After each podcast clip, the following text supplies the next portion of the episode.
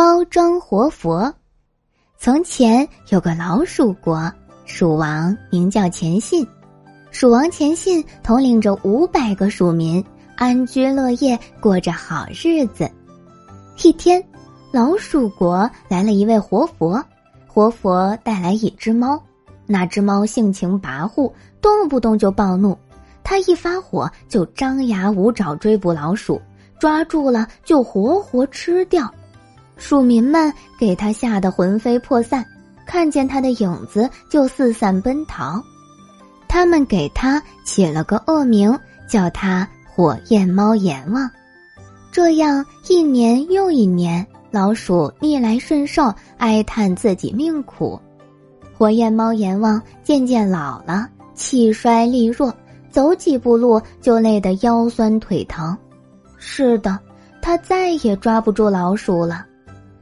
没过多久，出生的小老鼠胆子大起来，它们成群结队跑到猫阎王跟前，放肆的戏弄他，趁他白天睡觉拔掉他的胡子。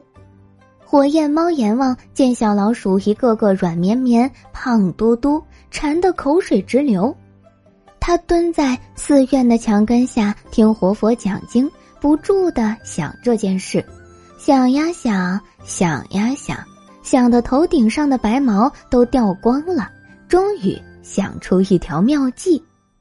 这天清晨，活佛拿个紫金钵出门去了西天取经。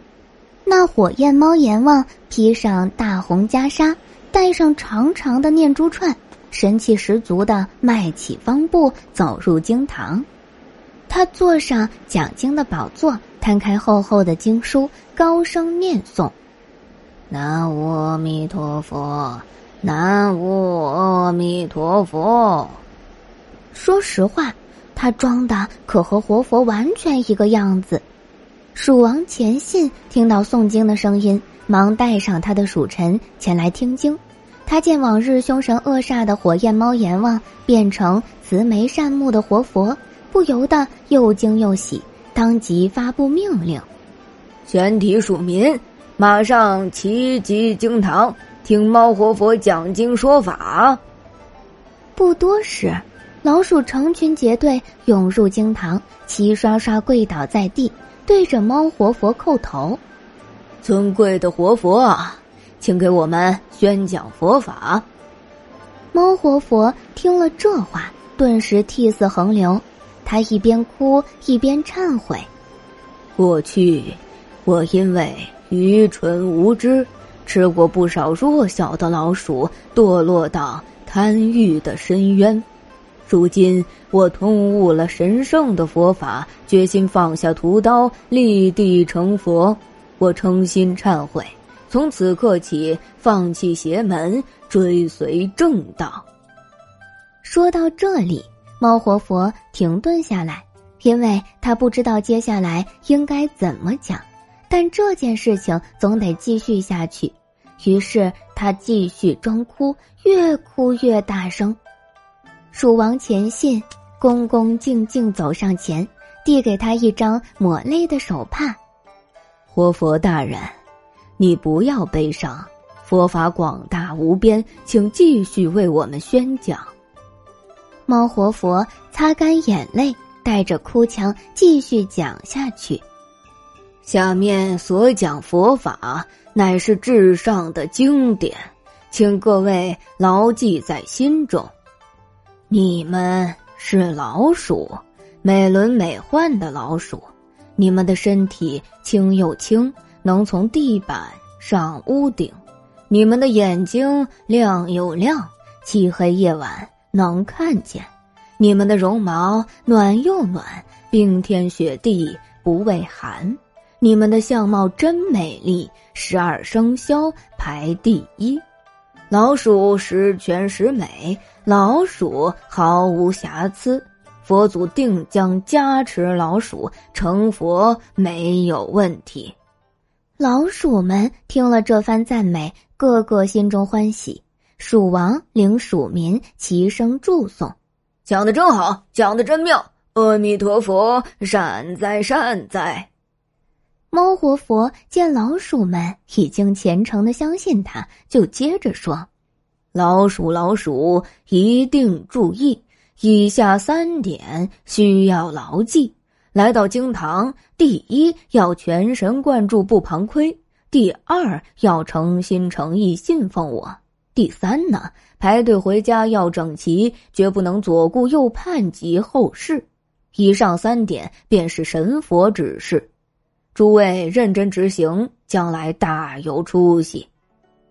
老鼠齐声答应：“必定牢记心间，必定认真执行。”就这样，猫活佛每日给老鼠讲经，猫讲的天花乱坠，老鼠听得心醉神迷，把它奉若神明。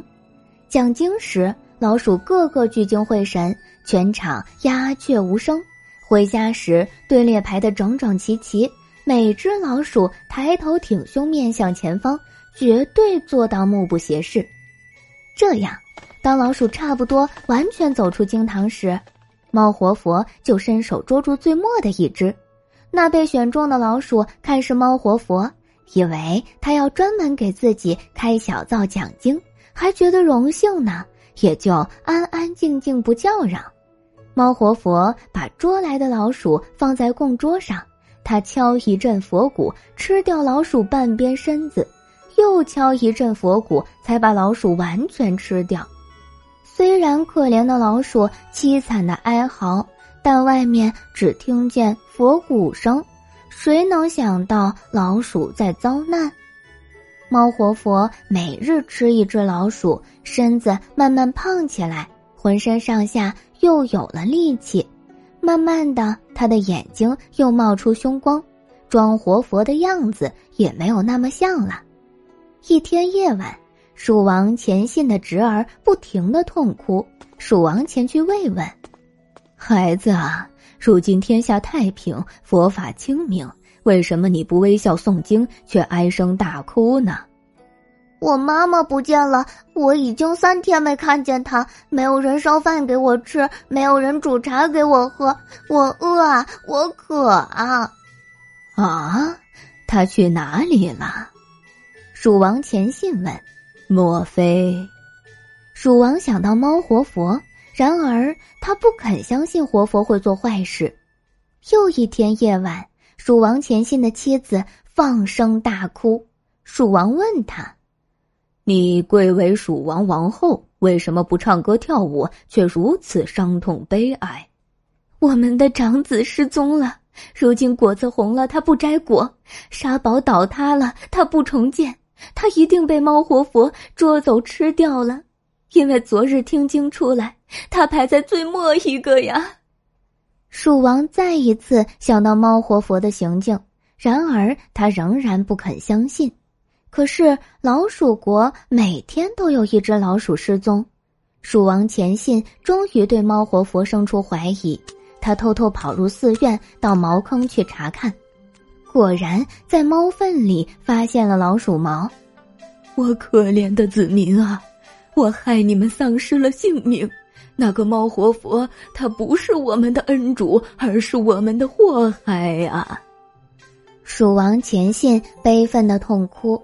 王后急忙拿一条湿毛巾把他的嘴巴捂住，以防声音传到外面去。